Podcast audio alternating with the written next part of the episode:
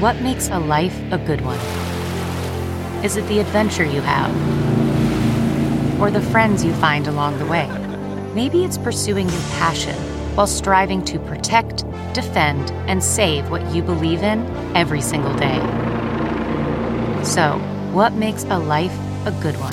In the Coast Guard, we think it's all of the above and more, but you'll have to find out for yourself. Visit gocoastguard.com to learn more. The comfort of your favorite seat is now your comfy car selling command center, thanks to Carvana. It doesn't get any better than this. Your favorite seat's the best spot in the house. Make it even better by entering your license plate or VIN and getting a real offer in minutes. There really is no place like home. And speaking of home, Carvana will pick up your car from yours after you finalize your offer. Visit Carvana.com or download the app and sell your car from your comfy place. Welcome to episode 588 with my guest, Dr. Kenneth Adams. Super excited that I got to talk to him. I've mentioned his book a thousand times on this podcast. Uh, the book is called Silently Seduced, and he's the guy that coined the term uh, covert incest. Um, yeah, I know you guys are going to like this episode. Well, I think you'll like it. Am I, am I putting all my chips in one basket? What if you don't like it? Will I, will I be able to rebound from this? I don't know. Uh, my name is Paul. Know, why do I mention my name? It says it right there on the title of the podcast. Maybe I just want to be sure. We're off the rails 45 seconds in. This is the Mental Illness Happy Hour, and the website for this show is mentalpod.com. Mentalpod also the social media handles it. You can follow us at, uh, like to mention up front, I'm not a therapist. Um, a former stand-up comedian. Well, I still do stand-up every once in a while. Former TV host, jackass that cooked chicken on basic cable. But I feel like I got some stuff to say. That's why I started this podcast. Um, let's dive into some surveys. This is from the Ask Paul Anything survey filled out by a woman who calls herself Green with Envy. And she writes, uh, Hey, Paul, just wondering what you do about jealousy. Let me briefly explain my situation. My best friend is the one true person I can count on. She's been there for me through the roughest times in my life, and I just don't know what I'd do without her. She literally saved my life when I was suicidal. She's the only person I feel that truly gets me and is there always. Well, she has more than just me. She helps, and there is she helps and is there for so many people. She has a lot of close friends, and I feel like she doesn't want to be there as much for me anymore. I love her to pieces and would do anything for her, but I get this deep jealousy in my gut when she makes it known how much she's there for others or chooses someone else over me for whatever reason. I know it's in my head, and I shouldn't feel like that, but I end up hurting my own feelings when she isn't there like she used to be. I have other friends too, but they haven't helped me like she has. I feel like she's my number one person, and I know I'm not her number one. She has so many people to confide in and I'm on the back burner, it feels like. So how do you deal with jealousy? Am I a terrible person? Maybe I'm just too clingy and needy, but I don't know how to make these feelings go away. Thanks for everything you do. Great questions, and thank you for, uh, for sharing about that stuff. It's, it's, um, I think it can be really hard to, um, express that, that vulnerability when we feel like somebody's not showing up for us that, that we want. And, you know, I, I don't know if there's a right or a wrong here. There's just a chemistry between people and you feel what you feel. There's no right or wrong feelings. There's just healthy and unhealthy ways of expressing those feelings. And is it having a conversation with her, asking, is there, am I draining you? Is there something wrong here? Is it letting it go? Is it expanding your friend network? I, I don't know the answer to any of those, uh, questions or I think those are just I think this is a situation where you need to ask yourself more questions.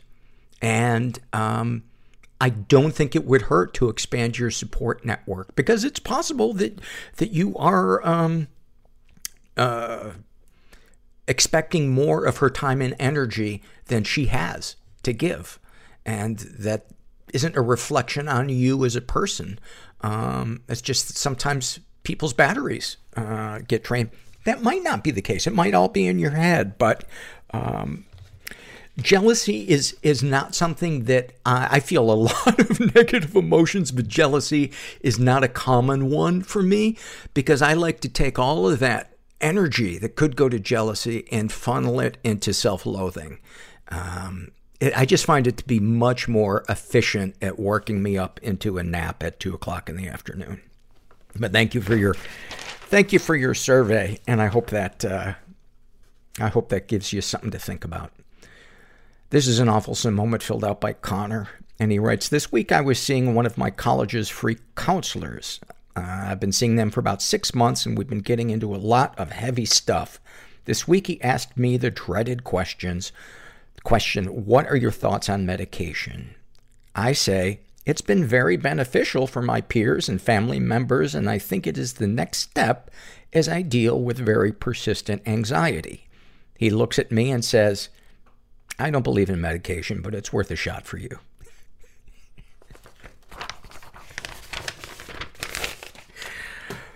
and then I wanted to read this one right after it, this is from the Ask Paul Anything survey filled out by Swamp Witch. And she writes, uh, I'm a new listener. I wanted to ask if you know of or have interviewed anyone who has had the Lamictal rash, also called Stevens-Johnson syndrome, toxic epidermal necrolysis, or TENS.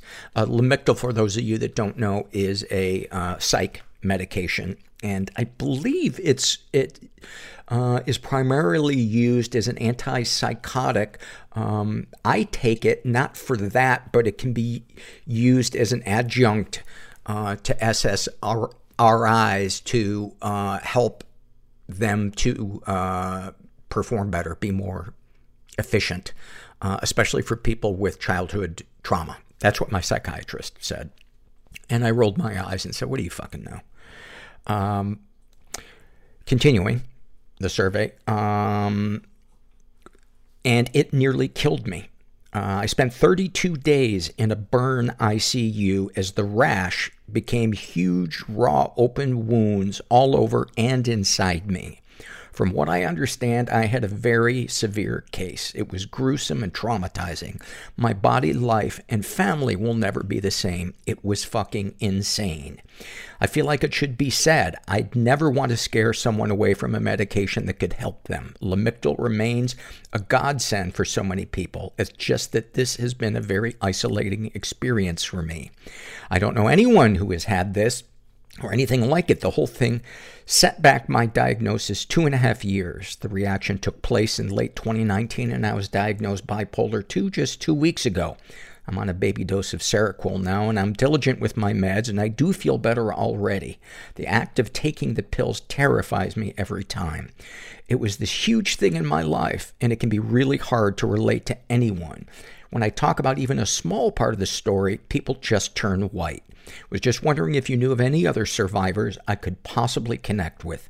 Anyone with a story like mine where their body rejected a psychiatric treatment in a life-threatening way so they can never fully trust their body or their medications ever again.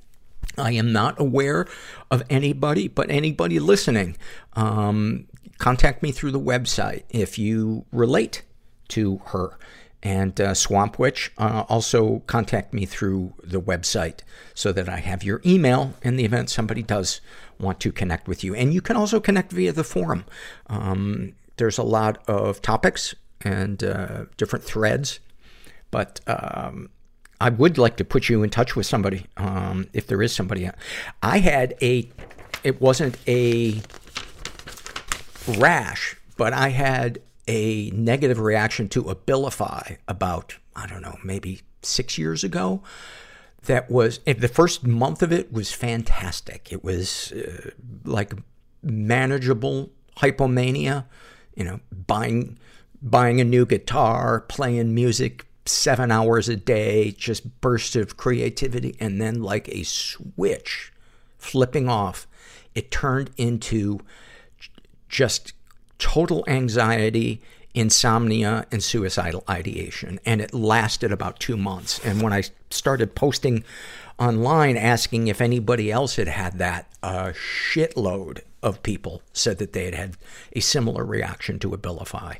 Um, I know that's not as serious as, as, as getting burns, but, um, it fucking blows when not only does a medication not work for you, but you feel like it puts you even deeper in the hole than you were before you started. I, I take medication. I don't like that I take medication. I don't feel like it's cheating, uh, but I don't trust drug companies, and I wish natural medicines worked for me. But the ones that I've tried haven't been enough to deal with my, as my psychiatrist calls it, treatment-resistant depression. Anyway, uh, this is an awful moment filled out by, is this anonymous enough? And, uh, he writes, I had undiagnosed depression and anxiety for years before, before I finally went in. Thus, talking to others has always been difficult. Anyway, my mother called me in my dorm and asked how things were going. I told her just fine. Well, she saw right through that and hammered it into me that if people ask me, they want to know. It's not bad to talk to people. Great sentiment, right? Fast forward to later that evening, I was working for the university service where we walked people home so they felt safe. On the way to our next subject, my co-escort, and we've always had one male and one female, who was a good friend at the time, or so I thought, asked how I was doing.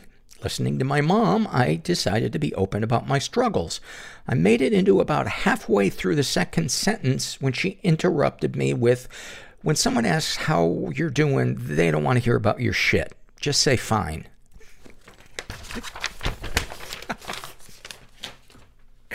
that is fantastic. We are sponsored uh, by BetterHelp Online Therapy. Um, I have been using BetterHelp for years. For years. I love doing online therapy. I'm a fan of, of BetterHelp. In particular, um, I find their counselors to be um, high quality, easy to talk to. Um, obviously, uh, there's tons of different counselors, and the chemistry between a client and a counselor is unique. Um, but I, I am, I'm sold. I love not having to leave my living room. Uh, my counselor Heidi helps me out with stress. Uh, stress, I think a lot of us don't even realize sometimes how stressed out we are until we start talking about it. And that's, that's one of the things that I like about therapy. Cause I never look forward to therapy. I'm always like, oh, I got fucking therapy at two o'clock, but I always feel better after I do it.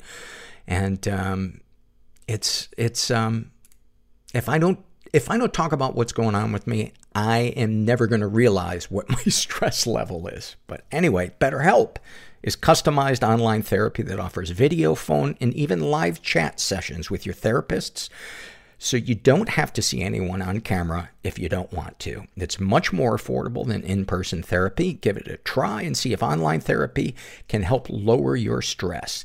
And you guys, the listeners, get 10% off your first month at betterhelp.com slash mental. That's B-E-T-T-E-R-H-E-L-P dot com slash mental. And make sure you include the slash mental part so they know you came from this podcast. This episode is sponsored by When Breath Becomes Air. When Breath Becomes Air by Paul Kalanithi is the exquisitely observed memoir of an idealistic young neurosurgeon attempting to answer the question, what makes a life worth living, as he deals with his own terminal cancer diagnosis. It's a stunning reminder to live while we are alive. A must read for anyone in medicine from a doctor turned patient. For healthcare workers, expand your view on patient care and the fragile beauty of our mortal lives through Kalanithi's unforgettable words. Some of the questions Kalanithi wrestles with in this book include what makes life worth living in the face of death? What do you do when the future flattens out into a perpetual present? When the future is no longer a ladder towards your goals in life? What does it mean to have a child, to nurture a new life as another fades away?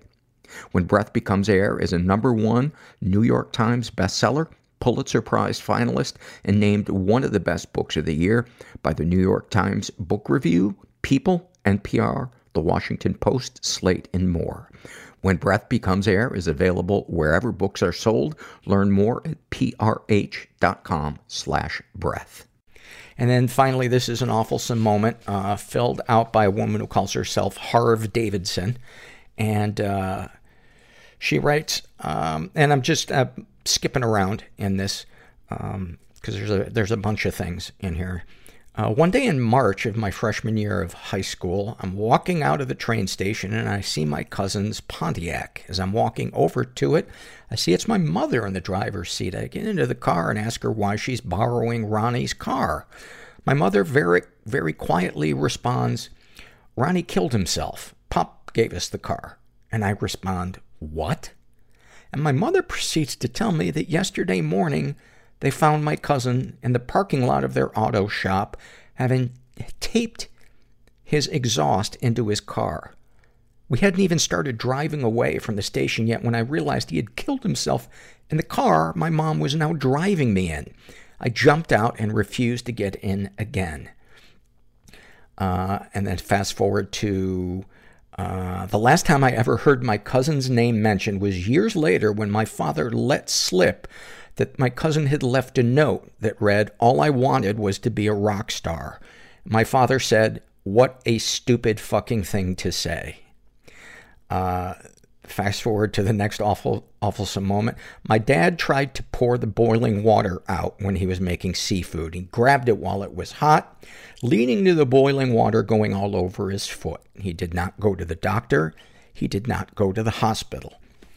Um, he was drinking every night and taking painkillers for his foot, but would not go to the hospital. The weekend comes around again, and my dad is absolutely delirious. Won't get out of bed, sweating profusely. We end up having to call an ambulance because he is no longer coherent enough to respond. He gets admitted to the ER with staph infection. Not a day later, my dad is in a coma. The staph has turned to spinal meningitis. Fast forward. I come home from school on the ninth day of my dad being in a coma from the stupidest injury imaginable, and my house was actively on fire. Can I tell you, at 15 and now at 30, I laugh. I just cackled. At that point, I stopped feeling sorry for myself or anyone else or asking how this could be worse. It was insane and random, and I, like a lot of things in my life, had absolutely zero control in it. Yet I was still standing there, having a firefighter tell me my hairspray bottles sounded like tiny explosions. Apparently, there was an electrical fire and it swallowed the entire house. My dad did eventually wake up and had to be told our house burned down. I was the one that told him his dentures were in the house. Your fear of death is your love of life in reverse. I'm a kinky person. I didn't want to be I'm, I'm ashamed, a sexual being. deeply ashamed. You are I want to live. fucking depressed. But how? I can't do this anymore. I will be uncomfortable, so you will be comfortable. Is life just a series of perpetual losses? You're not depressed. We're black. There is no real chance for intimacy We don't do that. without risking being hurt. Push it all down. You can't go around it. Ireland, like we don't do mental health talk. Through is the only path. No one is ever alone. There's somebody else out there Don't forget experiencing the same thing as you. that the places you feel most broken now You just gotta look for them. will one day be your greatest strength. And when you find them, it's a great feeling. And I'm suddenly feeling horrible about making that joke, but that's how far I will go to get a laugh because I am empty inside. Ah, you're in the right place. I'm here with Dr. Kenneth Adams, who uh, I have wanted to interview for a, a very long time. right? Your your book, Silently Seduced, changed my life. Oh. Uh, I've recommended that book to so many people, and every person that I recommend that to that reads it, their their mind is blown because they finally have language to describe what they experienced as a child. So I want to thank you first of all for the work that you do. Um, Thank you. Well, you're welcome. talk uh, about the book uh, Silently Seduced for uh, you coined the term covert incest. Um, how would you describe uh, covert incest? Yeah, so that's that's a good place for us to start. And uh, you know, I've heard this story a number of times uh, since the book was published. In 1991, you know, the self-help book has about a six-month shelf life typically, unless it's a real hot seller. And every once in a while, you get a book that has kind of a, a niche market, like Silently Seduced. And so it's been selling since 1991. That's because when people read it who uh, describes them, it has the kind of reaction you're talking about. Is oh my God, somebody's opened the door to a story that I didn't know I had, and I didn't dare tell anybody. And what it describes, what I had been seeing um, when I first started my practice, I was working with adults who were growing up in alcoholic families. And, and we began to notice that some of them had these relationships with parents that were too close.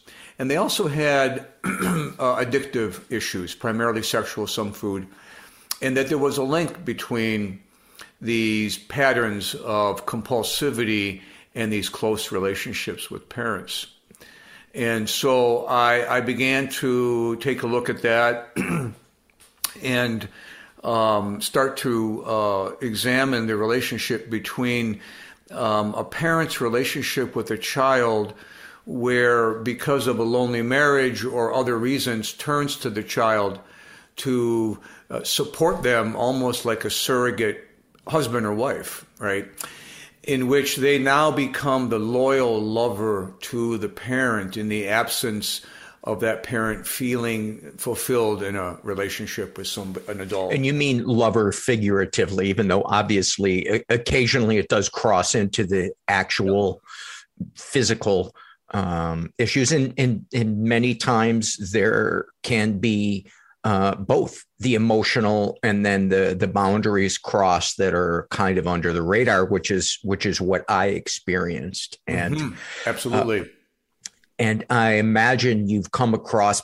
because this is a pattern that I noticed uh, when I began to befriend other people who had similar relationships, uh, especially with their mothers, was that the mothers used access to their children's bodies under their caring for the child to cross boundaries that mm-hmm. the child at the time might have felt something was off, but they didn't know because I think in our society, we often say, well, a mom wouldn't do that. Mm-hmm. Moms don't do that. Um, before you talk about the book in general, talk talk about that in particular, the dynamic um, with with mothers and their children. Well, you know, so you, what you just described, we would put into the category of overt sexual abuse. When a, a parent, in this case a mother, violates um, a child's body, plays with their penis, puts an enema just because they can uh, in their rectum, and starts to feel the the power of being able mm-hmm. to cross a boundary, which is what we see with offenders. Um, so Silently Seduced really didn't describe that, which is what made Silently Seduced the book and Covert Incest sort of its own marker was I was trying to describe the group of parents who didn't cross that boundary, but nonetheless mm-hmm. Created a atmosphere that crossed boundaries on another level. Certainly we see in some cases exactly what you're talking about, where um, the parent crosses a boundary. In those cases, high degrees of narcissism in the parents, uh, high degrees of entitlement, low empathy for the child, and the child is an extension of their demands and wishes.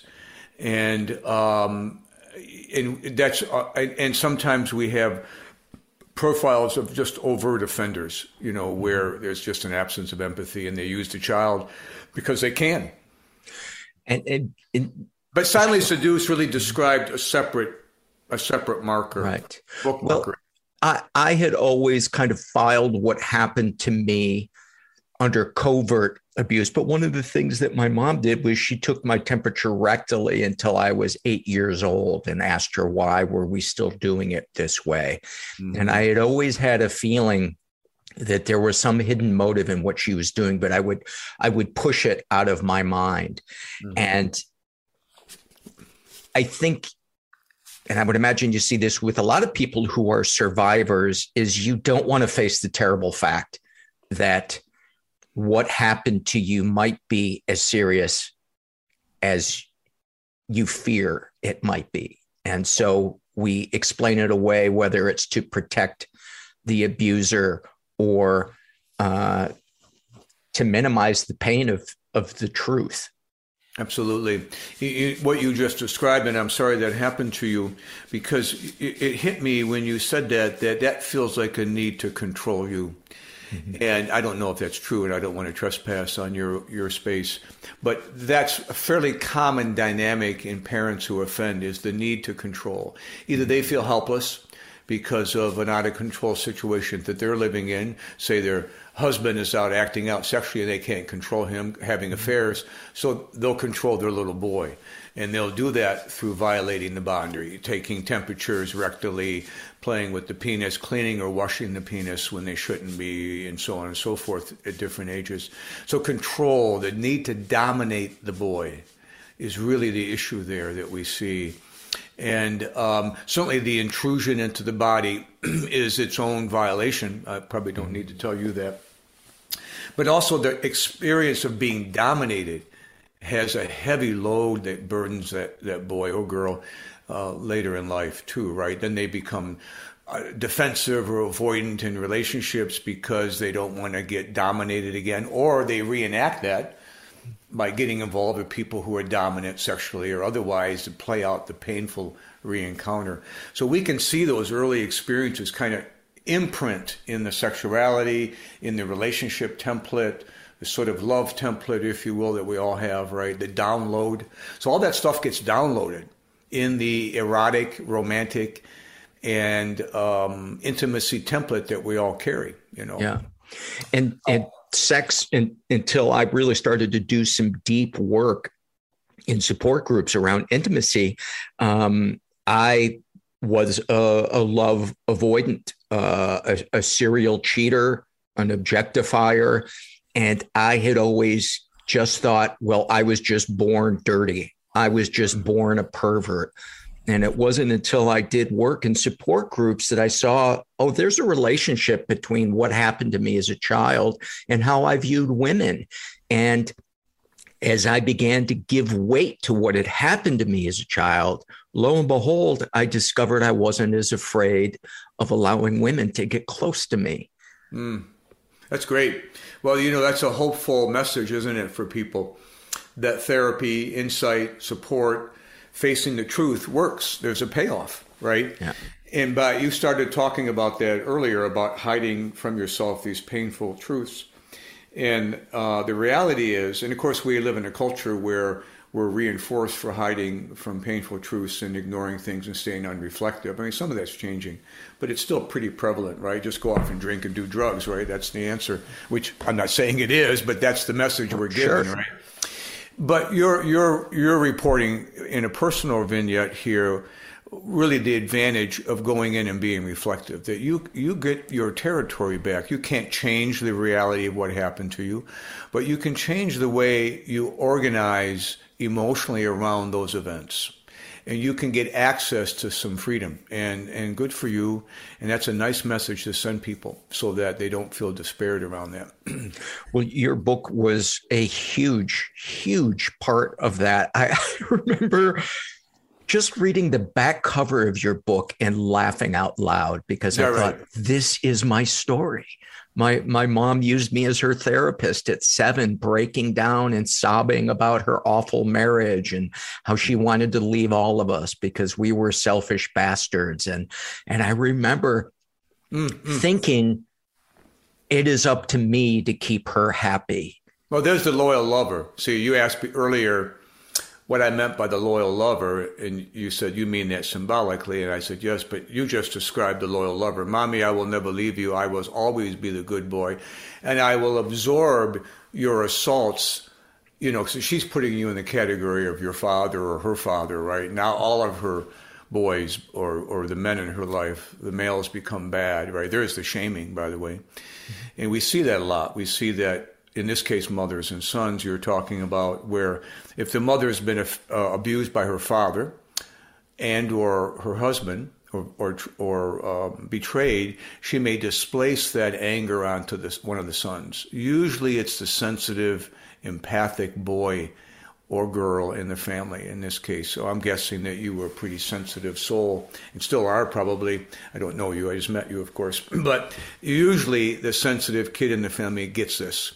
Mm-hmm. They absorb it. They want to please mommy. They want to help her, and then she takes advantage of it and dumps on him. Yeah, and and that becomes then absorbed into the personality of the young boy, who then, as you say, takes away a sense of shame. You use the word dirtiness, right? Mm-hmm. That somehow you were the bad egg, and boy, what a what a burden! What a burden!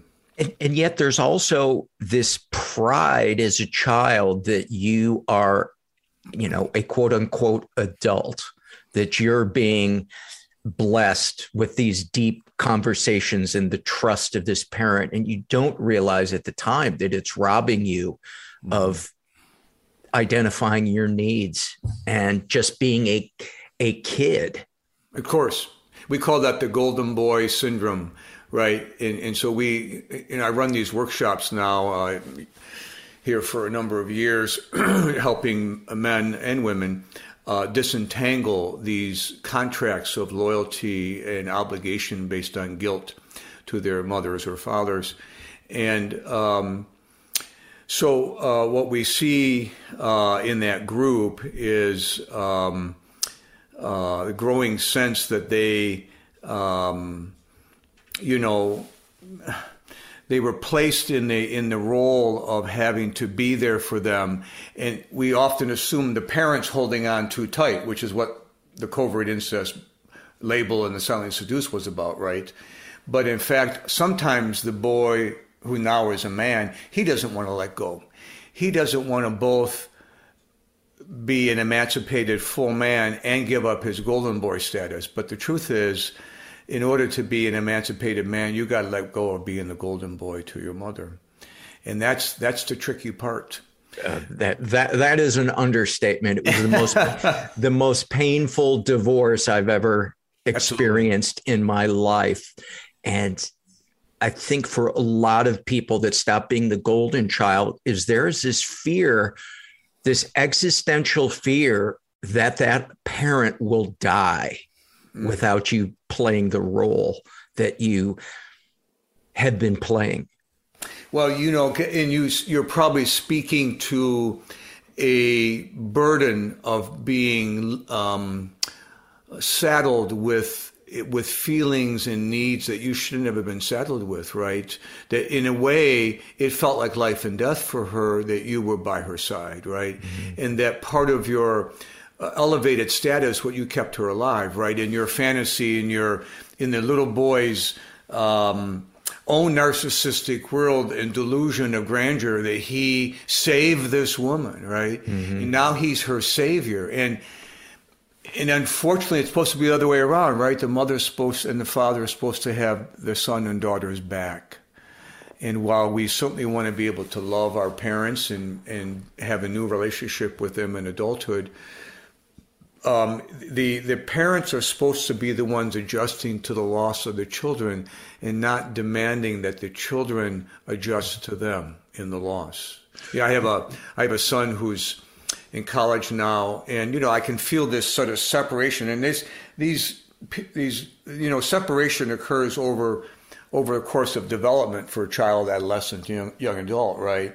And the job of the parent is to adjust and to stay flexible and to let go and to support the emancipation. It is not up to the young adults. It is not the young adult's job to cushion the blow of the parent's loss. So yes, when you have when you have to divorce that contract, and and there is and, and the other side of the of the divorce doesn't agree with you, it's a painful it's yeah. a painful encounter. Talk, if you would, about the silent spouse. Uh, my father was a, a closet alcoholic, and I've really had trouble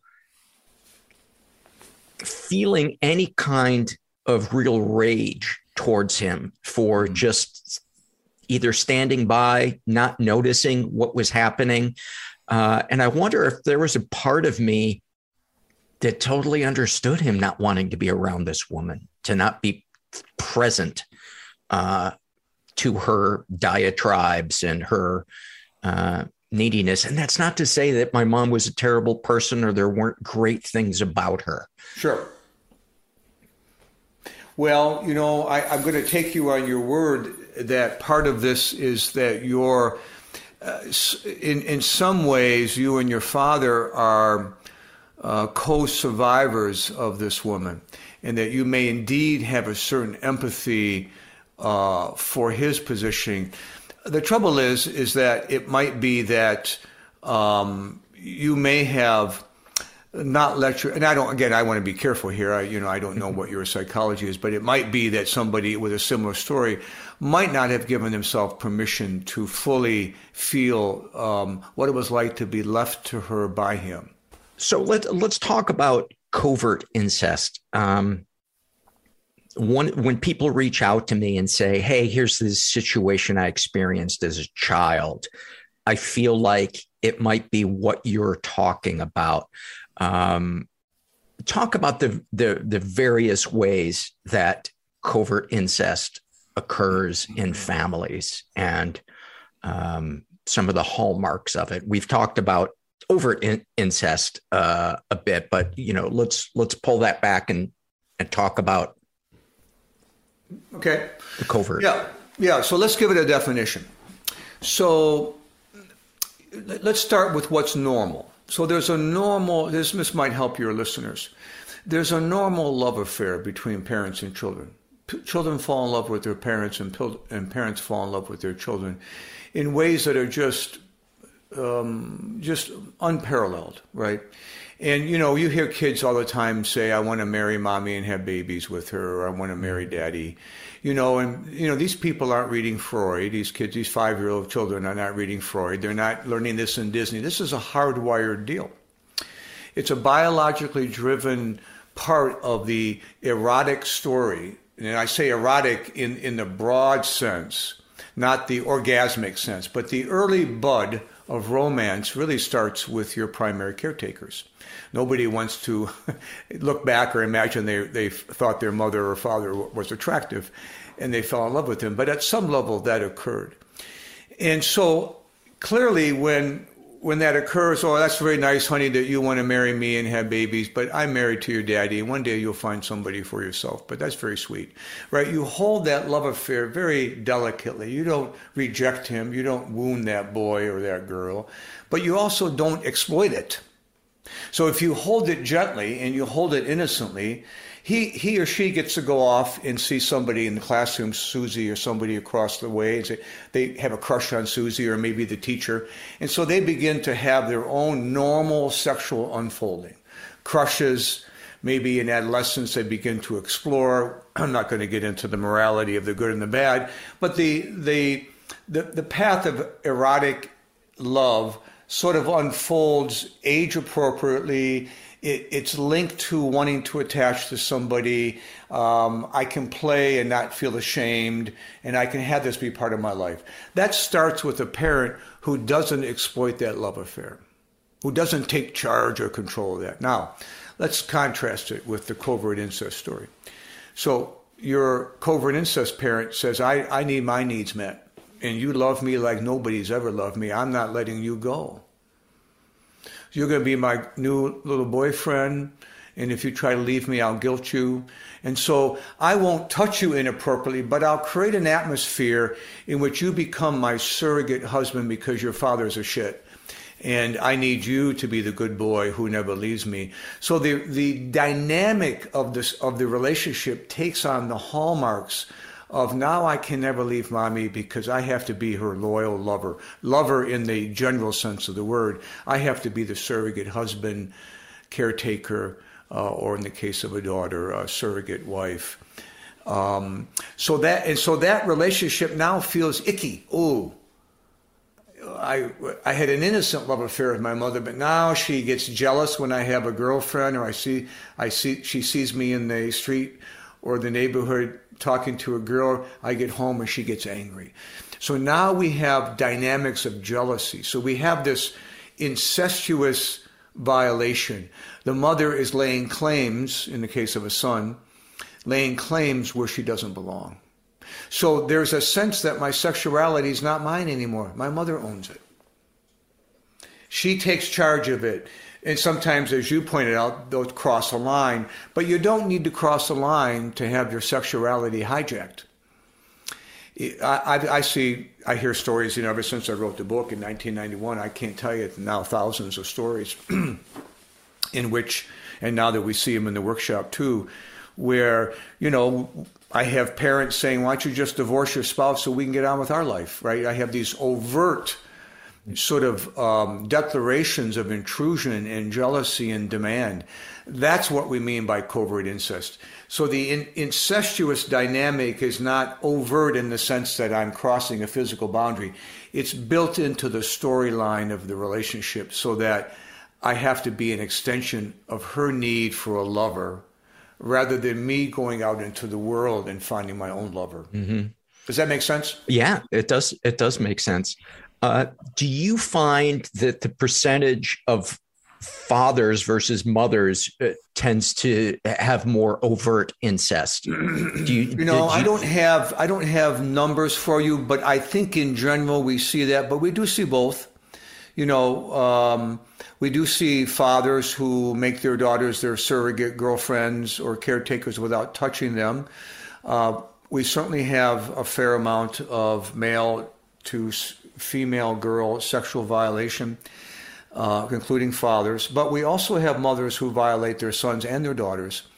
Um, it's less reported, um, but it's there. It probably does not, to my knowledge base, and I can't quote you, it is not as frequent, frequently reported as male uh, abuse of daughters, or for that matter, sons, right? Males can abuse either one. In terms of the covert, you know, I'm my mother's surrogate husband or wife, we also see daughters playing a surrogate partner to a mother, not just the son sometimes. The best girlfriend, uh, exactly. interest, interested in your growing body. Yes. Uh, that that one I see a lot with uh, female friends of mine. Um, the absolutely jealousy that they are, you know, perceived to be younger and more attractive and more of a threat to them. It's like once they hit puberty, they become a, a threat, it seems, to that to that mother. Well, they become a competition too. Right. I think that's what you're reporting, right? Yes. The narcissism of the parent um, becomes more on display at that point, right? That the daughter has been an extension of them, and now that the daughter has her own moxie, right now it's a threat. Now you could outshine me, right? So again, we we tend to see a lot of narcissism. Uh, and not always the full disorder, and you can you, we can distinguish between the full disorder from traits, but we send we tend to see a lot of self-absorption, which unfortunately is pretty predominant in the culture these days.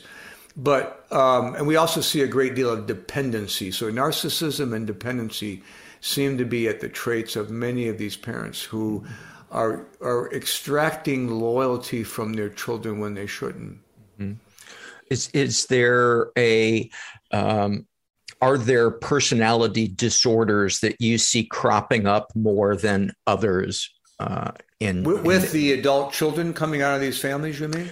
Uh, no, on the on the part of the parent who is being uh, abusive or crossing boundaries. Well, more, like I said, narcissism no, and yeah. independency. Yeah, those are the two primary ones that I've seen. Where narcissism is low empathy, uh, high valuing of the self. Uh, you become an extension of me and um, what I need, and uh, I don't understand why you're upset with me that I, you know, am demanding from you your, your loyalty, right? So they don't they don't narcissistic people who have narcissism to greater or lesser degrees.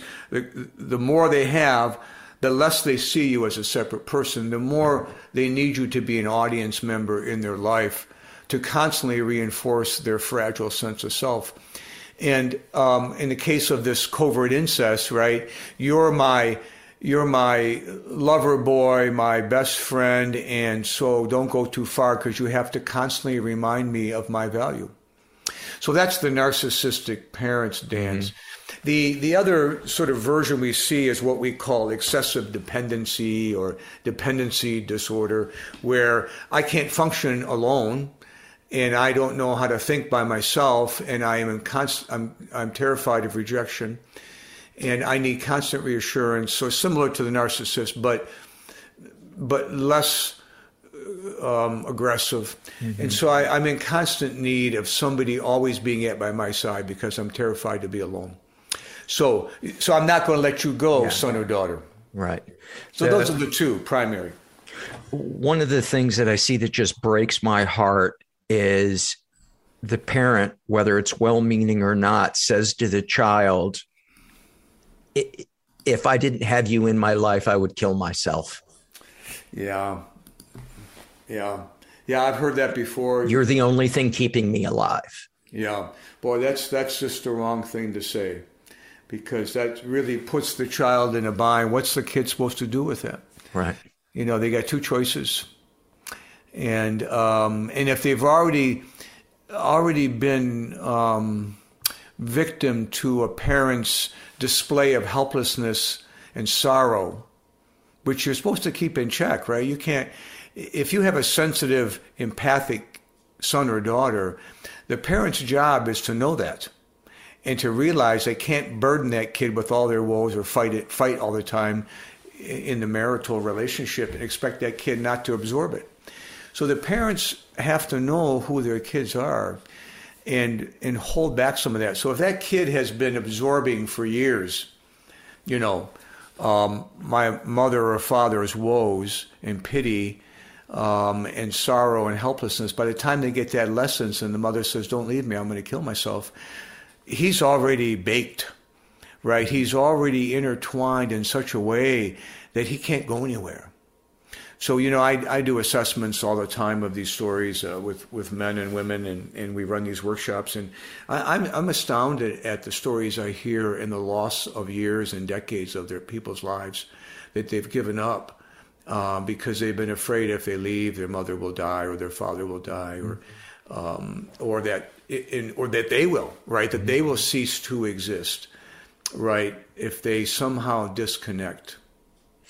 One of the things that uh, I saw in myself, and I think a lot of other people see, is we we don't have words for something that we know is going on inside of us, especially as adults uh, in that relationship with that parent. What are some physical clues that something might be going on that could in you in the parent or in-, in the child when they're around that parent or they anxiety know, and, anxiety. Um, uh, some some social awkwardness. Possible school phobia.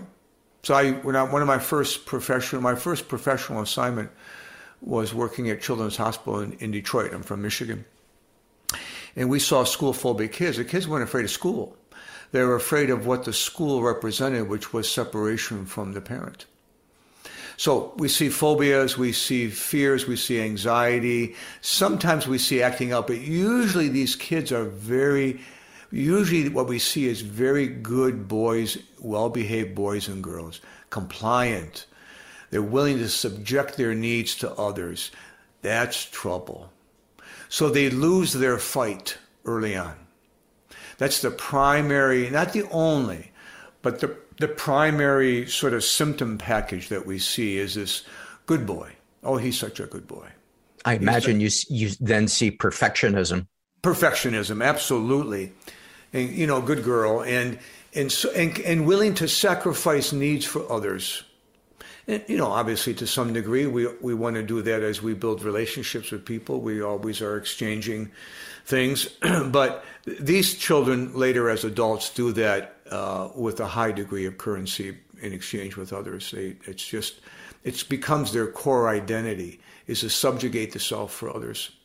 So that's that's a big issue. Sometimes we see aggressive, hypersexual behaviors, uh, or aggressive behaviors or acting out behaviors. We call it, you know, uh, getting angry and rebellious, say at teachers.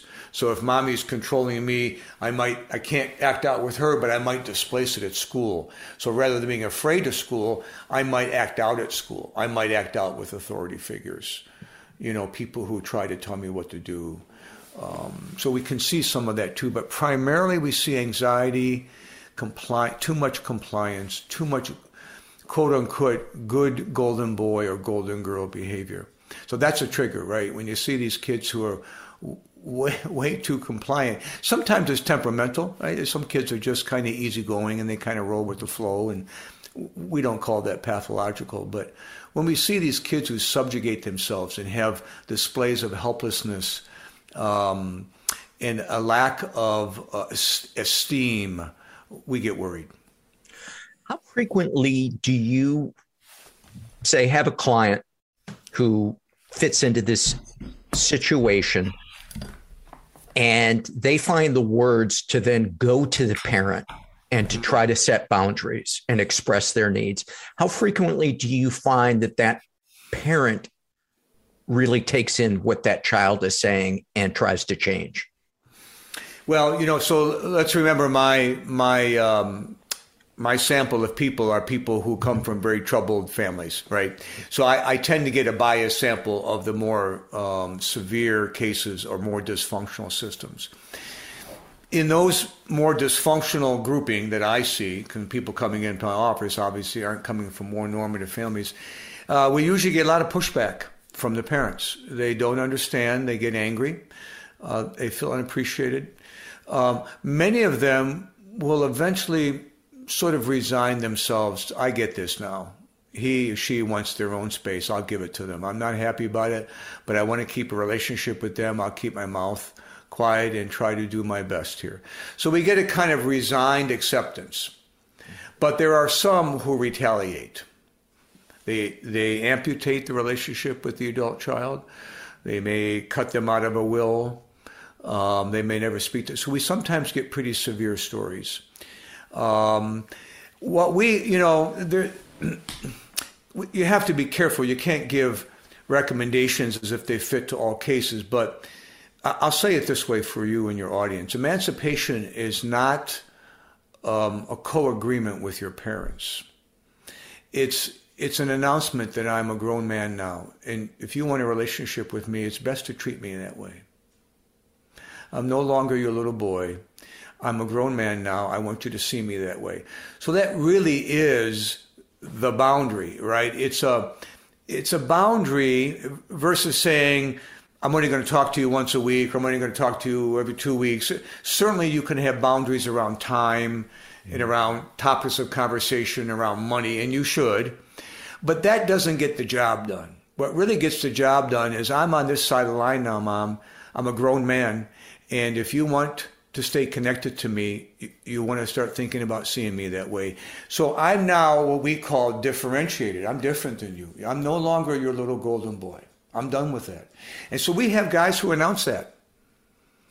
We, we had a guy leave the workshop we do, and he announced to his mother that he's, I'm now a grown ass man, and I want you to treat me that way. And we heard about this story secondhand, you know, a week later after he left the workshop. I thought, well, that's great. And, and to my surprise, what I heard was she indeed got it.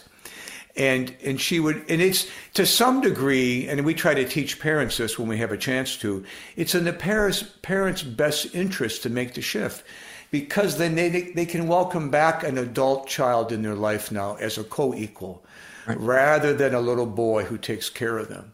So my general recommendation is you you differentiate yourself in front of your parents and say, "Look, I'm a grown man now. I'm a grown woman. See me that way and treat me that way. Then we'll get along." And if they don't, then it's time for boundaries and consequences. That's right. That's I, right. I, so often see people who aren't willing, whether it's a parent or a friend who can be toxic or gaslighting, they're not willing to give that person consequences. And, you know, I often say, well, then what is the purpose of boundaries? If, yeah. if, if you just allow that person to constantly violate your boundaries, what's in their interest to ever change? Mm-hmm. Mm-hmm. For sure. And that's difficult to do, right? I mean, you, you have to be willing, if you're going to declare this emancipation, you have to understand that there's a certain loss that's going to be inherent in that. You're not the golden boy anymore. And it might mean that you have to stand your ground for a period of time and tolerate a distance and tolerate people being unhappy with you and tolerate that people misunderstand you and not come to the rescue and change who you are in the service of them. So um, it is it is difficult to set the boundary and say, look, if you keep talking about dad or complaining about him or comparing me to him, I'm just not going to call for a while, and it, it's a loss. So we one of the things that we you have to do in this emancipation process is grieve. It's not the way it's going to be anymore and it's it is a big grief it it mm-hmm. for me it was as if someone died mm-hmm. because the image i had created of my mother as somebody who saw me and loved me mm-hmm. burst mm-hmm. and i felt like an untethered astronaut you know whose whose line had been clipped i didn't know up from down i just knew I wanted a mommy and I was going to find her anywhere, whether it was a female friend that I would just vomit all my pain onto. And I had to learn boundaries as as I was trying to fill this loss that I that I felt in my chest. Do you find that there are people as they face the reality of needing to make a choice and individuate that they feel this uh, uh, trauma, this death, this this deep, profound grief and, and feeling of of being lost. No question, no question, Paul. Um, the more entanglement, the more enmeshment, the more a merge your identity has been with your mother's, or in this case, we say your mother's with you. And the longer that occurs, the more painful and falling off a cliff, it, like as if it's falling off a cliff that you feel. Right, so you're you're disentangling not just the current moment, but these years of identity uh, entanglement in which yourself has not been able to operate separately, mm-hmm. right? And, and so if you remember, I said that you know emancipation it goes across developmental lines, and at each stage the kid is supposed to get a little more of his his or her sea legs, right? And practice leaving mommy's side and coming back to mommy's side, leaving daddy's side, coming back to and making these these forays into the world that are, are longer and more distant into where they finally can be on their own. But if you take a, a young adult or an adult, a middle aged adult who says, I've got to make the break because I've been spending 30 or 40 years entangled with my parent. Mm-hmm it's it's like falling off a cliff, right? There hasn't been, there's not been a gradual. There, there may be certain resiliency qualities to the adult. You know, maybe they've got some independence, some savviness, some resiliency. But this core sense of self that you're describing has never been completely separate. And when that happens at 40, it's, it feels horrific compared to it happening gradually over time. So for sure, we, we see a lot of that, which makes it difficult to stay in your in your boundaries, right? Mm-hmm. Because there's this feeling that I'm going to collapse myself. Never mind my parent.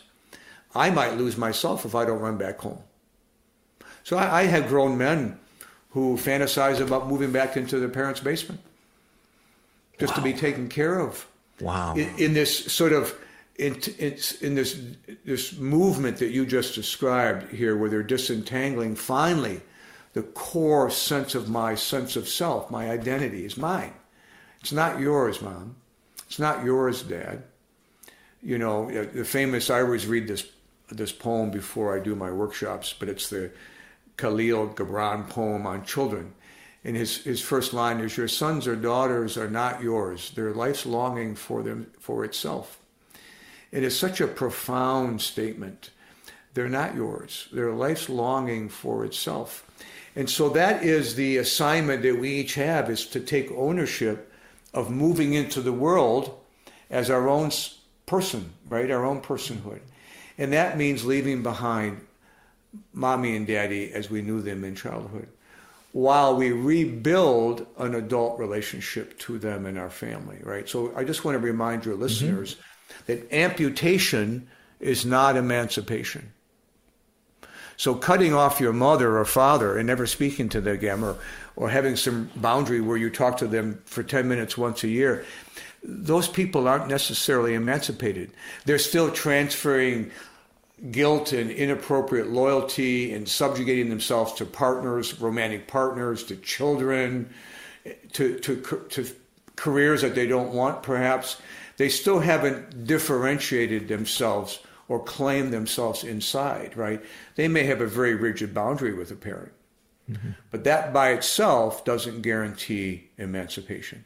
So I, you know, just just so people don't get, don't hear us wrong, amputation is not the same as emancipating. So, would it be fair to say it's not the quantity of your interaction with this parent; it's the quality? Absolutely. So, I know I know families and, and adults who have frequent contact with their parents, and they're completely separate, right? They don't feel obligated to call them and take care of them, and and, and those parents um, might say, you know, I'm not going to trouble my son or daughter with my woes. I'm just going to call and see how he or she's doing and, and get excited about their life, right? So I'm going to purposely hold back you know the fact that I have a, a new ailment in my body, that right? That's it's accumulating. Now there might be a time where I might ask for help, or I might share with them if they ask. But I'm mindful that I'm not going to burden my adult kids. They still need to live their life. Um, so sure, yeah. We see so frequency of contact, but you're right, it's the quality. So somebody can have frequent contact and be separate, and then somebody could call their parents once every quarter and be completely enmeshed because they can't mm-hmm. get, they feel tethered. That's the phrase we use lately, is that they feel emotionally tethered. So they may not talk to their parent, but they're thinking every day how guilty they feel that they yeah. didn't call their mother.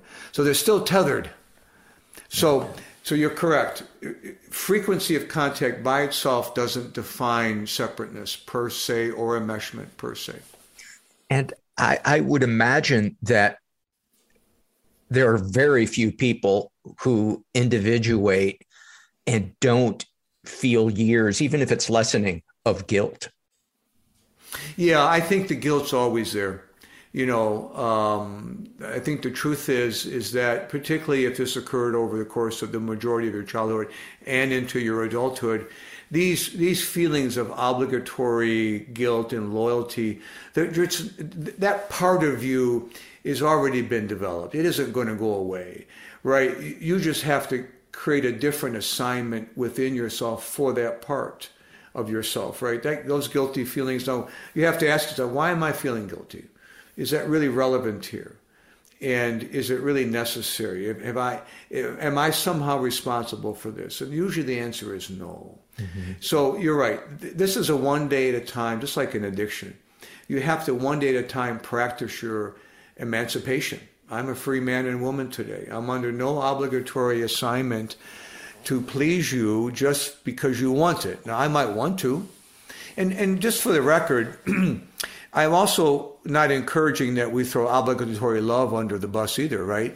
I mean, all relationships have a degree of obligatory love in them, right? We, we kind of show up for people we care about because we care about them. We may or may not feel like we want to sometimes. Mm-hmm. And there's nothing wrong with that. But the man or woman who's had these covertly incestuous, enmeshed relationships, they need to first feel free. I got to get on the other side of this emancipation line. I'm my own man, my own woman. My loyalty is to me, my partner, my family, my career, and then my mother and father. They come down the list. Would it be fair to say that as somebody begins to emancipate themselves, when they do have contact with their parent, they feel less dread? I think so. I think that's exactly right. I think that, you know, they feel more in their adult self. They feel less prone to to taking on the guilty, helpless you know, why haven't you called me sooner messages. Well, I'm glad you called. Uh, you haven't called me in three weeks now, honey. Why haven't you called me more, right? So they still may get those messages coming across the phone, but they're less prone to take them on. Mm-hmm. Yeah, I know, Mom. You know I still love you. And so, how are you doing today? And how's the weather? And how about our favorite baseball team? Right? You just don't dance with her. You Yeah. just don't dance with her. Some You of the weather and sports, no longer news. That doesn't Right. get in there. Weather and sports only. Sometimes not even sports now. People are fighting in the stands. So um, you, we're, we're reduced to weather. So pretty soon Yeah. that's going to be a problem too. But you keep you keep it light. You don't do the dance with her. Uh, a couple of things that I found that helped me uh, was to not wait. And, and this could be friends who can be a bit narcissistic and draining, is not wait for them to want to hang up on the phone. Yeah. To return a phone call when I'm on my way somewhere so that I have a place to be, so that I know the phone call is going to be limited to, to that five minutes Yeah. and to going into any situation to be willing, should it be necessary, to hang up or leave the room, even if it means, you know, taking a an Uber home because that person drove me. If I'm not willing to do those things, I will feel cornered and I will feel dread. Yeah, I like that. I like that you're taking good care of that part of you that has felt trapped and encased uh, with a demand from others that you don't necessarily want to meet. And I think that what you're describing is the freedom to choose to be on your own as opposed to the backdoor exit, which is different. A backdoor exit is a secret exit, right? I'll go off and have an affair or something. Right. Where, what you're describing is a thoughtful strategy that, should the need arise, you can take care of yourself. And you've made a contract with yourself um, that, that helps that part of you that felt trapped to feel freer to make commitments and move into experiences with people. So, I mean, again, I'm not talking for Sure, you, sure. but what you're, what you're describing seems like that's the case here. And I, I think that's a great strategy.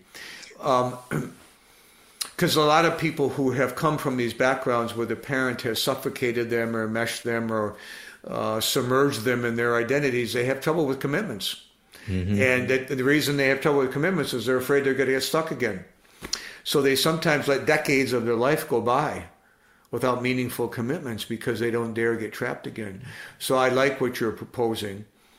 Uh, I, I, I imagine you, excuse me, also find people in relationships where they repeat the rescuing behavior. And even though there may be emotional distance and a lack of intimacy in that relationship, they fool themselves into thinking they're committed just because they're still living with that person. But they, you know, they, they, find it draining that they're lost in fantasy about some other life but they take the option off the table of getting out of that relationship because they're afraid it's going to destroy them or fear of being alone or I don't deserve better.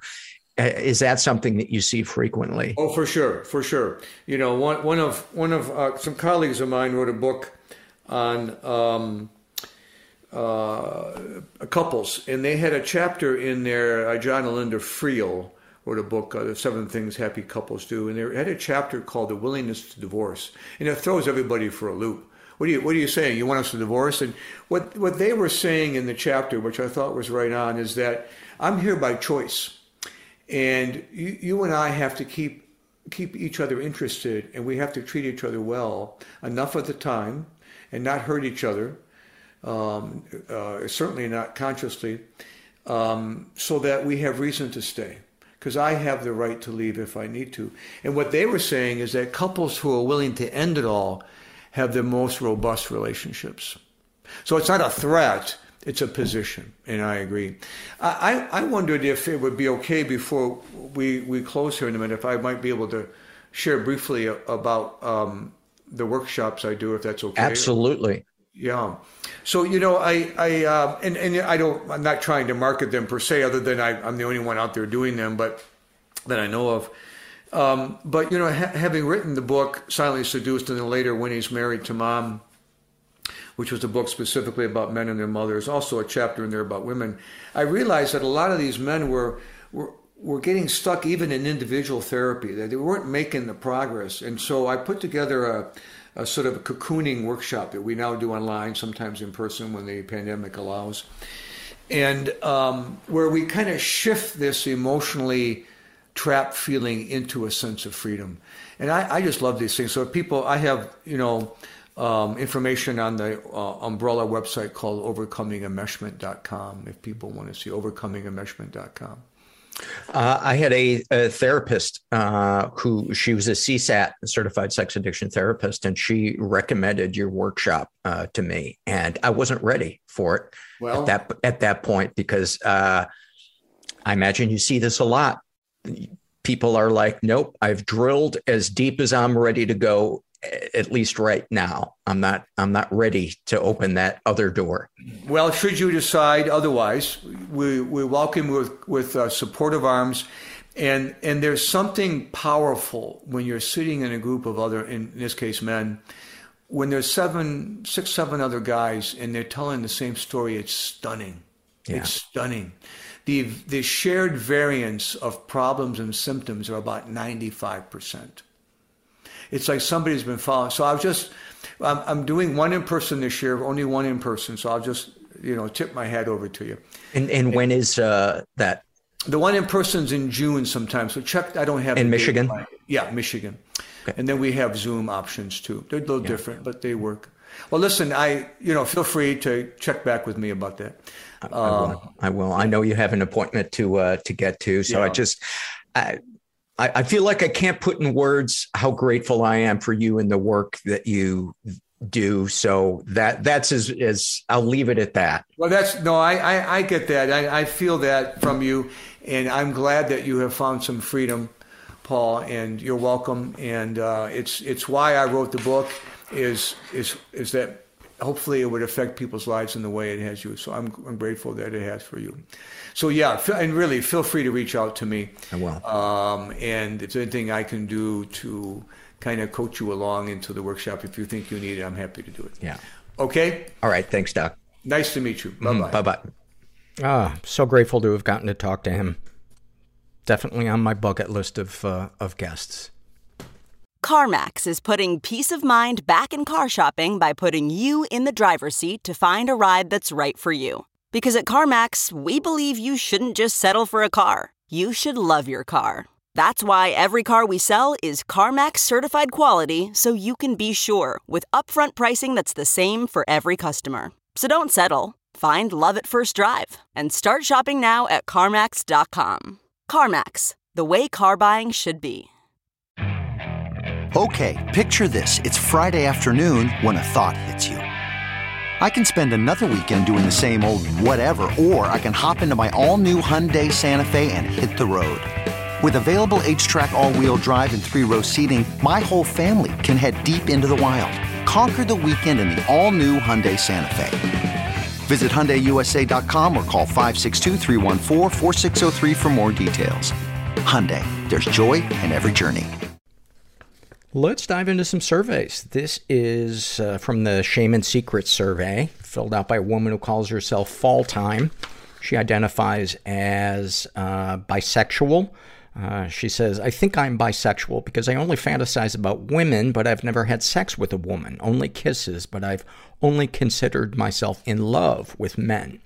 Uh, she's in her 30s, says that she was raised in a slightly dysfunctional environment, never been sexually abused, been emotionally abused uh, for the, as long as, and speaking of uh, covert incest, for the longest, uh, as long as I can remember, I've been my mom's best friend and confidant. From about the age of 10, when she decided she would leave my dad, who I worshipped, she started sleeping in my room at night after my younger brothers went to bed, telling me everything wrong with their marriage, as well as mild sexual things about boyfriends of hers. Nothing extremely graphic, but things you would confide in a girlfriend or sister. She's never had friends and has remarked over the years that her kids are her best friends. That is, to me, always such a red flag when somebody says that. Um, she's extremely hard on me and her husband, the two closest to her. taking a lot of bottled up aggression out on both of us. I love my mom intensely and can't stand when she is upset at me, mostly because she tries to make my life hell when I even slightly disagree with her, so I mostly never tell her my true feelings. Any positive experiences with abusers? I love her very much and she helps me by watching my kids while I work. She's wonderful with small children and I feel guilty and like I'm making too big of a deal out of the things when I have any negative feelings about her. Darkest thoughts. I wish sometimes that my life were different and that I never had kids so that I wouldn't be tied down to anything or anyone and I could just disappear. I think sometimes that I wish I hadn't had them because I worry that I will die youngish like my father and they will grow up without a mom. I fear that my husband is only with me because of the kids and he would have left already if we didn't. Although I consider our marriage mostly happy, I worry that he has cheated on me or he will. Darkest secrets. I cheated on my husband, then boyfriend, when we were dating. I did it with my best friend's brother, who I've known for a long time. Sexual fantasies most powerful to you. I fantasize about being with women or a man and a woman. It feels weird to put it into words. What, if anything, would you like to say to someone you haven't been able to? I'd like to tell my mom how she made me feel growing up. That she left me alone when I needed her after my dad's passing. I would like to tell my dad I'm sorry for being a dumb fucking teenager when he died, not spending his last few months with him like I should have. What, if anything, do you wish for? I wish I could com- communicate with my husband better without judgment, and that he would just listen and not try to fix me and tell me choices, tell me my choices, uh, put me in these situations. How do you feel after writing these things down? Kind weird, but kind of therapeutic. Yeah, it's amazing when we have to put things into sentences. How I don't know our our brain just suddenly makes connections. But, um,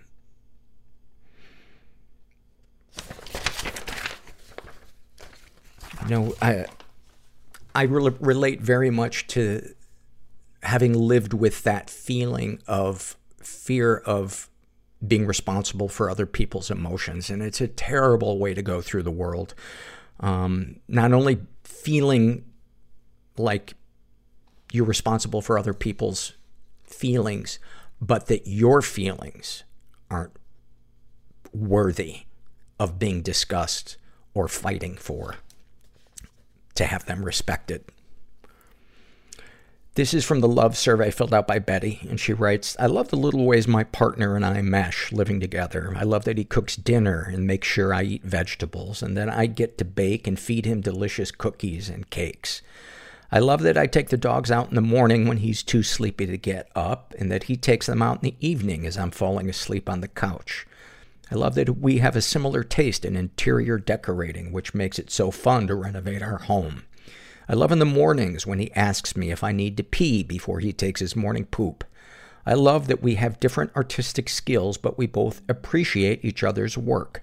I love binge watching Star Trek over and over together. I love that I've been working hard at being a good partner, and it feels like it's paying off. That's beautiful. Oh, I love that. I love that. This is from the Shame and Secret survey filled out by a woman who calls herself My Cats Are More Awesome Than Your Cats. That's a pretty big claim, lady. You better be willing to back that shit up. Uh, she identifies uh, as other. She doesn't specify in terms of uh, uh, gay, straight, or bisexual or asexual. She's in her 30s, says she was raised in a pretty dysfunctional environment. Uh, ever been the victim of sexual abuse? She says some stuff happened, but I don't know if it counts. She doesn't uh, specify what happened. Uh, she's been physically abused and emotionally abused, and I'm just going to give you some of the highlights slash lowlights um, from her, her relationship with her father. Uh, him smoking a bong uh, when I was a child on his lap. Um, his other go-to was lock me in a room by myself for hours, saying I should take a nap so he could go off and get high. Um, being locked in the cab of my father's truck for eight hour work days because we had visitation time, he had visitation time with me, but couldn't afford to or wouldn't get a babysitter while he worked on a construction site. So he just left me in his truck all day instead. My father was also prone to major bouts of unal- unadulterated, unprovoked rage. Uh, he'd lose it if the house wasn't as clean as he wanted it, if something didn't work the first time, or if he was displeased in some way that no one could have predicted. This would send him into a blind rage where he would punch walls and throw items through things, so many holes and doors and walls at his apartments, and scream at whoever had angered him, as well as letting out guttural howls of rage. Um,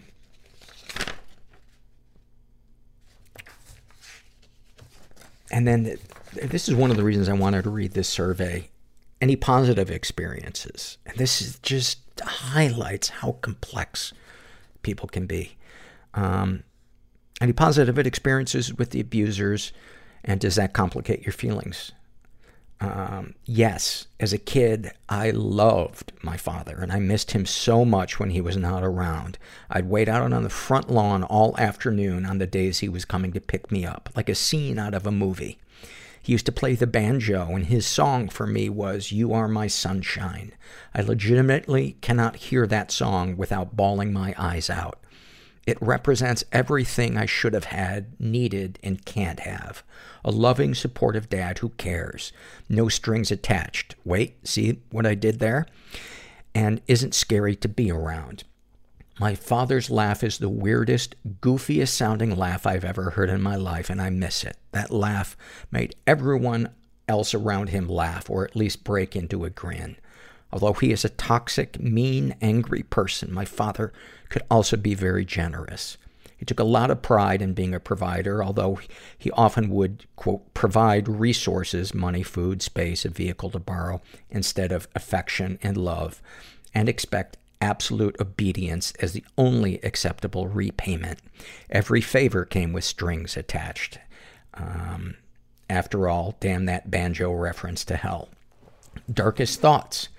I want bad things to happen to the people closest to me so I can A, get away from them and my responsibility slash obligation to them, and B, get sympathy and attention for it. For instance, I've often hoped my mother would die so I wouldn't have to take care of her when she becomes unable to care for herself. I also frequently wish I had never been born. I resent my parents, especially my mother, for being so selfish as to have a child they weren't capable of raising properly. I resent that they didn't stop to consider how shitty being raised in complete poverty would be. I know the adversity I experienced has given me a maturity and insight that a lot of people may never have, but still, fuck them for having me and putting me through that shit. The assholes. Darkest secrets. I have no idea why I did this, but when I was really young, maybe like six, I would go into my mom's bedroom and pee on the floor beside her bed. There was no malice or intent behind it other than I just wanted to. She blamed it on the cat and would rub the cat's face in it. No wonder the cat hated me. I have never told her this and probably never will, even though at this point it's more funny than anything. When I was 22, I was in a sexual relationship with a married man. I thought I loved him, but I was really being manipulated and actually loved my, quote, reflection that he showed me. Excessive compliments I wasn't used to receiving, etc. The worst part, his wife had helped me out with a tough situation beforehand, and she had a fucking heart condition, pacemaker, medications, risk of death at any moment, the whole nine yards. What a selfish fucking asshole I was. I don't exactly go advertising what happened, but I am sure she found out. She unfriended me on Facebook shortly after I moved away from town. Sexual fantasies most powerful to you. Threesomes. Two guys, one girl. Especially if it starts off with the two guys having sex with each other, then including the girl slash me. Orgies, where there's so much going on that I can kind of be invisible and enjoy, and join in at random, if that makes sense. In my fantasies, everyone's STI screenings are up to date and negative, and every guy has a vasectomy so I can't get pregnant. I don't feel ashamed of it. Maybe a little sad because it's a bit unrealistic, and I don't know if I can ever overcome my anxiety enough to feel comfortable in a real life version, version of my fantasy. Worrying about pregnancy, disease, and general body image issue basically kills my libido. What, if anything, would you like to say to someone you haven't been able to? To my boyfriend, I love you, but I'm not attracted to you, and I never really was. We've been together for eight years, and I haven't had sex for over five of them. I really don't know why he stays with me, and I wouldn't blame him if he cheats. Those words are the elephant in the room, and if I say them, I fear it will, quote, break the spell, and I will lose the only stable, caring person in my life. What, if anything, do you wish for?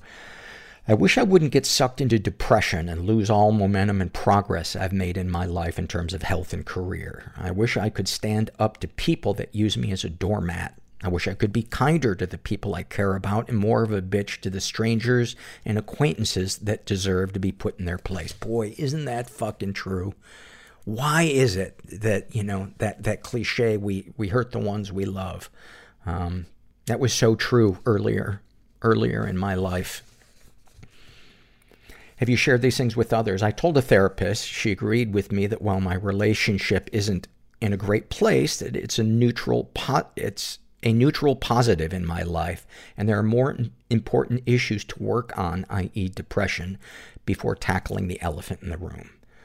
How do you feel after writing these things down? I don't feel anything, except for getting a bit choked up at You Are My Sunshine, which is a com- common problem for me. I think I've been emotionally numb for a long time. It must be a survival mechanism or something because I came into this world a hypersensitive person and as an adult I am mostly numb and neutral on my quote good days. Thank you. Thank you for sharing that. I related to a lot of uh, the feelings that, that you share in terms of the the numbness and um, I've gone through periods where my libido, it just feels like it, it left. And, uh, it's, I think a lot of times it can be related to, uh, to depression.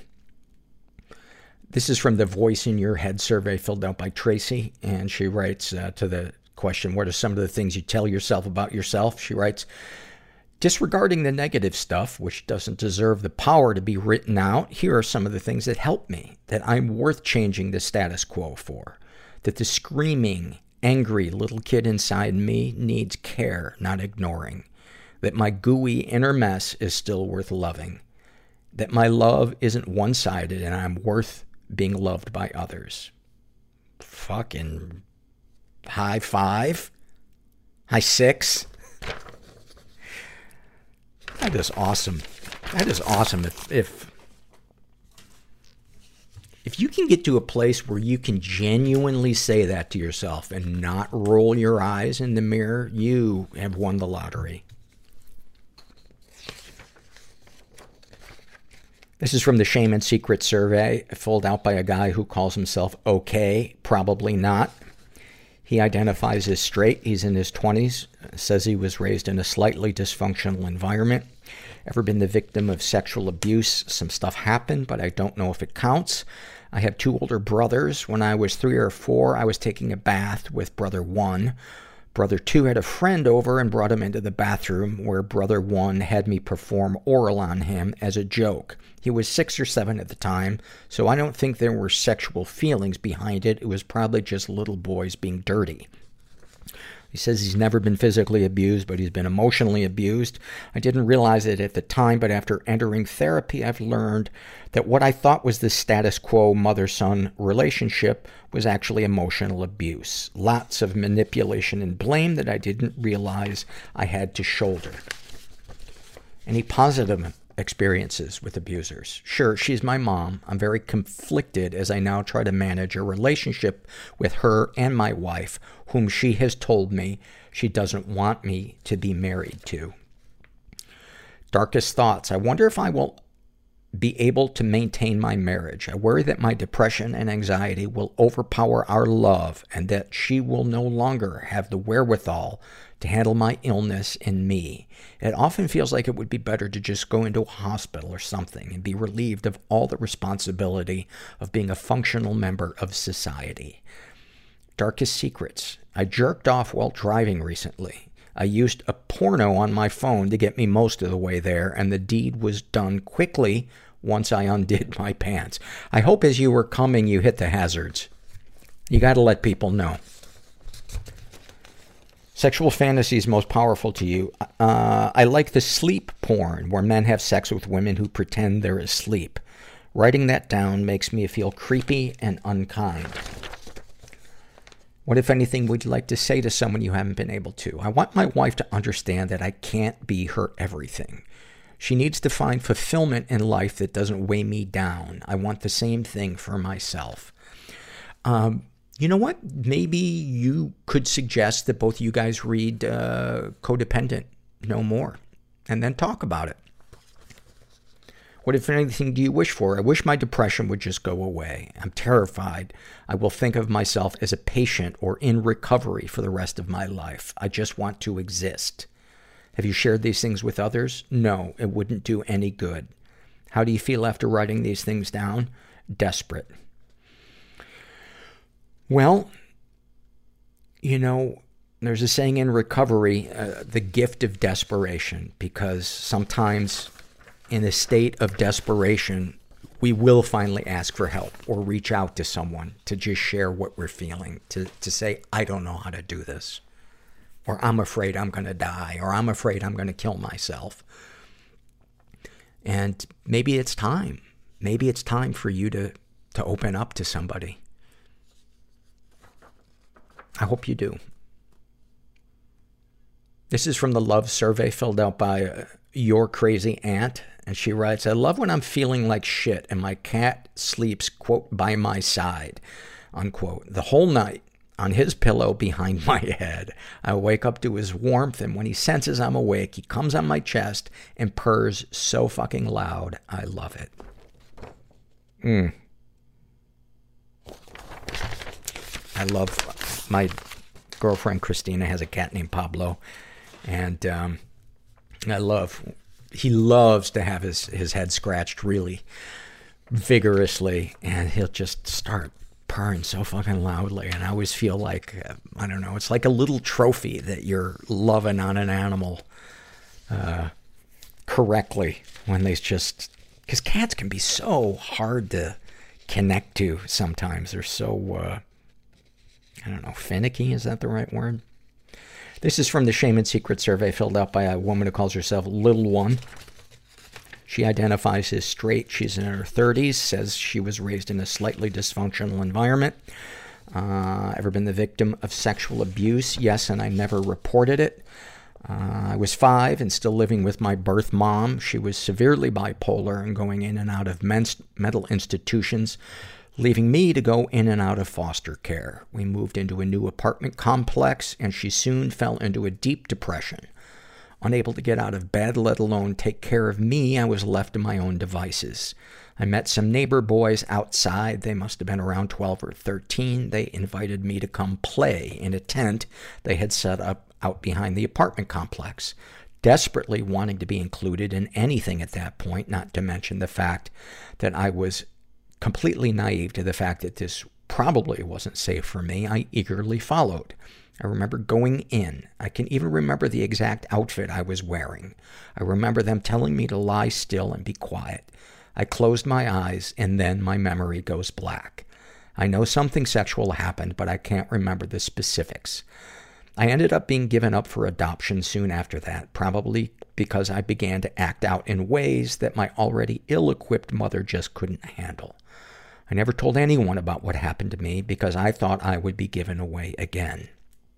I held on to this secret, secret for the next 15 years until, after turning to alcohol and drug use in my late teens and realizing I needed help to quit, I finally opened up to my adoptive mother about what happened to me before before I was adopted. Her response?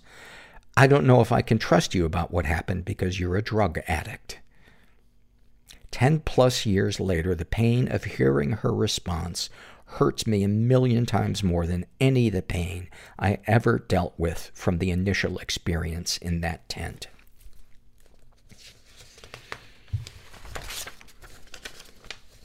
Darkest thoughts. I fantasize about killing myself more often than I think is healthy. The thought of not existing anymore brings a sense of calm that nothing but maybe a benzodiazepine can rival. I don't know what I was thinking ab- about yesterday that Oh, I think I got a text message from a friend of mine named Eddie, and for some reason I started thinking of the Eddie Aikau um, uh, tournament that they have in Hawaii. It's named after a guy named Eddie Aikau, who was just like a hero of heroes on the uh, island of Oahu, and he died trying to go save somebody out at sea. He paddled out and was never seen again. And of course, my mind latched on to what would that be like? Did, did he die, you know, just sunburned, dying of thirst? Did he, did sharks get him? Did he fall off his board? And then I'm down the rabbit hole of what would I do? Well, I wouldn't want to linger. So for the next 10 minutes, I'm imagining how I'm going to kill myself floating at sea, how I'm going to, how far down I'm going to need to go and hold my breath so that even if my body responds and I start to try to breathe again, there won't be enough time to make it to the surface and I'll inhale water. And how long would I feel that pain? Would I immediately black? And then I'm like, what the fuck am I doing? It all started with just seeing my friend Eddie on my on my phone messages. Uh, darkest secrets. After writing a few fourth steps, I no longer hold on to those deep, dark secrets that I carried for so many years. Things like stealing money from my mom and many other people to buy dope, and cheating on my ex with his best friend while in a blackout. Too bad that simply letting these things out isn't enough to keep me sober. On the bright side, I get to do another fourth step as I come back from this relapse, and maybe, maybe, I'll tap into something so deep and dark that I can't even remember it as I sit here and type this. Sexual fantasies most powerful to you. Is it sad that the f- sexual fantasy that turns me on the most is to simply be with a man that loves and adores me? I feel so lame that that is my thing, but nothing gets me more turned on than knowing I am the only woman he wants. You are a perverted monster, and I cast you to hell. That is so beautiful. It's funny, anytime anybody shares what you share, they always make fun of themselves, like it's so lame. And, and it's, it's so beautiful. What, if anything, do you wish for? I wish I could get and stay clean and stay that way without missing heroin like I missed my mom after she gave me away. Have you shared these things with others? No, because what's the point? Why spread my negativity to others? Well, how about because you're a human being that deserves love and compassion and to have your pain and your struggle witnessed and to allow people to help you so that you can feel better and maybe you can even help other people. How do you feel after writing these things down? I'm so numb right now in general that I don't feel any differently from before I started writing. However, when I do get clean again, I'm hoping that I can finally, finally let go of all of this shit once and for all and move on with my life and not let it continue to anchor me back to this life of active addiction. Your survey really, really moved me. I mean, the stuff that you shared about going into foster care and that thing that your adoptive mother said to you. Oh, just picturing that poor girl, you know, after you were traumatized in that tent and acting out, you know, it just, it, it breaks my heart that that might have been the acting out you just expressing that pain because there was n- you didn't know how to express it any other way and that that's what put you into foster care um, and the fact that you're struggling to stay sober if you're listening to this uh, i'm just sending you sending you some love This is a happy moment filled out by Crow's Feet. And uh, she writes, I run the men's NCAA basketball pool for my office. After every round, I send a company email with interesting game stats, championship info, and our updated leaderboard. Sometimes my coworkers or the company executives will compliment me on my writing and thank, thank me for making the emails so funny. They have no idea that I write short stories, poetry, and one act plays on the side. Sometimes when I seem really hard at work at my desk, I'm actually editing a short story that I'm hoping to submit to a literary magazine. They have no clue. But they also have no clue how much their compliments mean to me. I've considered myself a writer since I was a child, but only in secret because my parents had a loathsome habit of squashing my dreams. Tell me no or telling me how I would fail. I've only recently started sharing my writing and actually getting uh, some publishing credits. So a few people in my office complimenting my goofball emails about our $5 betting pool honestly means a lot to me. They like me and they like my writing. Incredible. Ah, that is awesome. That is awesome. And then finally, these are some loves filled out by Visage. And they write, I love the view from my window overlooking a big part of the city. I like the feeling that I am above or distant from all the noise, dirt, hustle, and people of the city. I love stitching. Not only do I get to create something beautiful, having a repetitive activity helps me relax and zone out of constant hyper awareness and into a space where time doesn't really exist, so I get to do what I like for however long I want to. I love my parents and my sisters. I love spending time with them. I love how safe I feel with them now. I love how trusting and vulnerable I can be with them, knowing they will support me no matter what I am going through. I love how strong I am, even if it's hard to believe sometimes.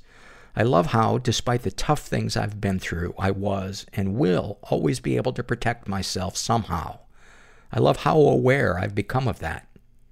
I love how I talk to myself sometimes. I love how I unexpectedly hype myself up for no apparent reason, only to realize shortly after the reason is that I actually love myself enough to do that.